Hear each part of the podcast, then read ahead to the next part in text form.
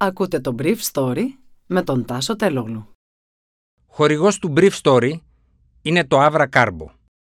Avra Carbo, ένα ανθρακούχο, φυσικό, μεταλλικό νερό που προσφέρει sparkling εμπειρίες. Καλημέρα σας. Σήμερα είναι 3η 21 Δεκεμβρίου και ήθελα να μοιραστώ μαζί σας αυτό το θέμα που μου έκανε εντύπωση. Τα πρώτα περιοριστικά μέτρα για την όμικρον σήμερα στο Υπουργικό Συμβούλιο, καθώς πολλοί εμβολιασμένοι διαμαρτύρονται για τα τεστ πριν από τη συμμετοχή σε εκδηλώσεις των εορτών, την ώρα που 8 εκατομμύρια Ιταλία ακυρώνουν τι Χριστουγεννιάτικες διακοπές τους και το μεγαλύτερο κυβερνητικό κόμμα της Γερμανίας, οι Σοσιαλδημοκράτες, προτείνουν το κλείσιμο καταστημάτων διασκέδασης. Σήμερα το πρωί στις 11 συνεδριάζει το Υπουργικό Συμβούλιο υπό το βάρος των εξελίξεων που σχετίζονται με τη μετάλλαξη όμικρον σε ολόκληρη την Ευρώπη, το Ισραήλ και τη Βόρειο Αμερική. Αλλά παρόλα αυτά, αρκετοί Έλληνες εμβολιασμένοι θεωρούν ότι θα στερηθούν όσα είχαν προγραμματίσει για τις επόμενες δύο εβδομάδες. Χθες στα μέσα κοινωνικής δικτύωσης υπήρξαν διαμαρτυρίες για το γεγονός ότι θα εξισωθούν εμβολιασμένοι και ανεμβολίαστοι. Αλλά εμβολιασμένοι με δύο δόσεις και μάλιστα έξι μήνες πριν είναι πολύ λίγο θωρακισμένη έναντι της νέας μετάλλαξης όμικρον. Μιλώντας χθες το απόγευμα, η πρόεδρος της Επιτροπής Εμβολιασμών, καθηγήτρια Μαρία Θεοδωρίδου, είπε ότι στις 25 εβδομάδες, δηλαδή στο εξάμεινο μετά τον εμβολιασμό με δύο δόσεις, η αποτελεσματικότητα του εμβολίου έναντι της όμικρον είναι 35%, έναντι 64% για τη Δέλτα. Όμως η αποτελεσματικότητα του εμβολίου, συνέχισε η κυρία Θεοδωρίδου δύο εβδομάδες μετά τη χορήγηση της τρίτης δόσης, είναι πολύ μεγαλύτερη. Η τρίτη δόση επαναφέρει την άμυνα του οργανισμού έναντι του ιού. Η τρίτη δόση δίνει αμυδρή αλλά υπαρκτή ελπίδα ότι η κλινική προβολή της νόσου μπορεί να μην είναι τόσο σοβαρή. Η κυρία Θεοδωρίδου, επικαλούμενη μελέτη του Imperial, σημείωσε ότι ο κίνδυνος επαναμόλυνσης αυξάνεται κατά πέντε φορές με τη νέα μετάλλαξη. Πάντως η ελληνική κυβέρνηση δεν είναι η μόνη που αμφιταλαντεύεται και το Υπουργικό Συμβούλιο στη Μεγάλη Βρετανία συνεδρίασε χθες χωρίς να μπορέσει να αποφασίσει νέα συγκεκριμένα μέτρα παρά την πολύ ζωηρή συζήτηση και το γεγονός ότι τα κρούσματα ξεπέρασαν τις 90.000 κτυπώντα υψηλό τριμήνου. Στην Αγγλία μόνο 7.500 άνθρωποι νοσηλεύονται στα νοσοκομεία και μόλις 44 κατέληξαν χθες. Η Σκωτία πάντω ανακοίνωσε ότι θα περιορίσει τον αριθμό των εκπροσώπων των οικοκυριών που μπορούν να συναντηθούν και τις Χριστουγεννιάτικες γιορτές σε εκπροσώπους από τρία νοικοκυριά ενώ η Ουαλία θα κλείσει τους χώρους διασκέδασης από τις 27 Δεκεμβρίου. Σύμφωνα με τον εμβολιαστικό απολογισμό του Ηνωμένου Βασιλείου, το 50,4% του πληθυσμού, περίπου 29 εκατομμύρια άνθρωποι σύμφωνα με το BBC, έχουν κάνει την ενισχυτική δόση, ενώ το 81,8% έχουν κάνει δύο δόσεις και το 89,5% μία δόση.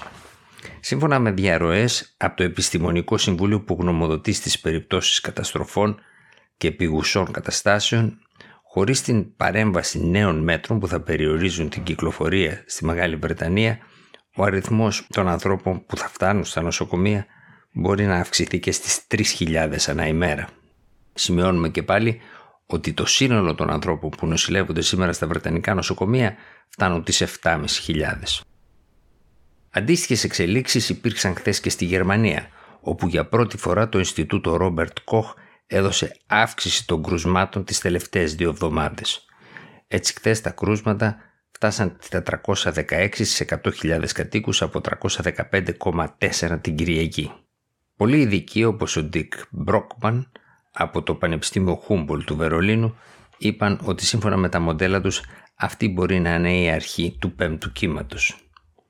Ο Μπρόκμαν και ο συνεργάτης του Μπέγκιαμιν Μάγερ είπαν ότι αυτό που φαίνεται σήμερα από τους υπολογισμούς με βάση τα μαθηματικά μοντέλα είναι ότι η επιδημία κερδίζει σε δυναμική.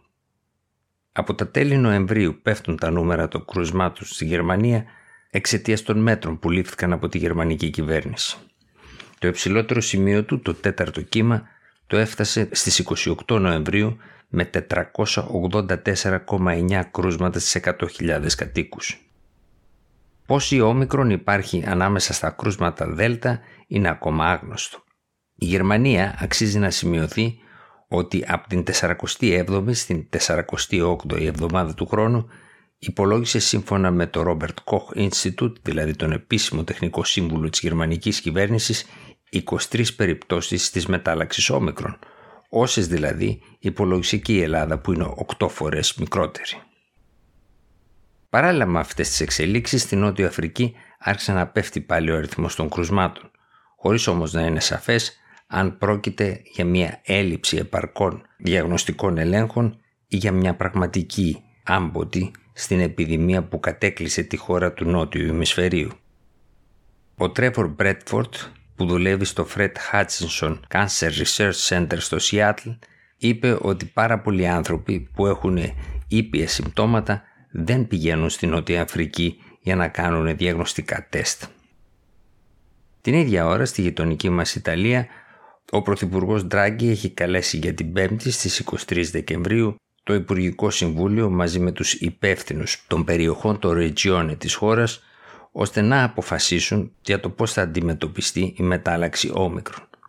Σύμφωνα με στοιχεία που δημοσιεύτηκαν στα Ιταλικά μέσα ενημέρωσης, 8 εκατομμύρια Ιταλοί ακύρωσαν τις διακοπές τους εξαιτίας των εξελίξεων στη χώρα.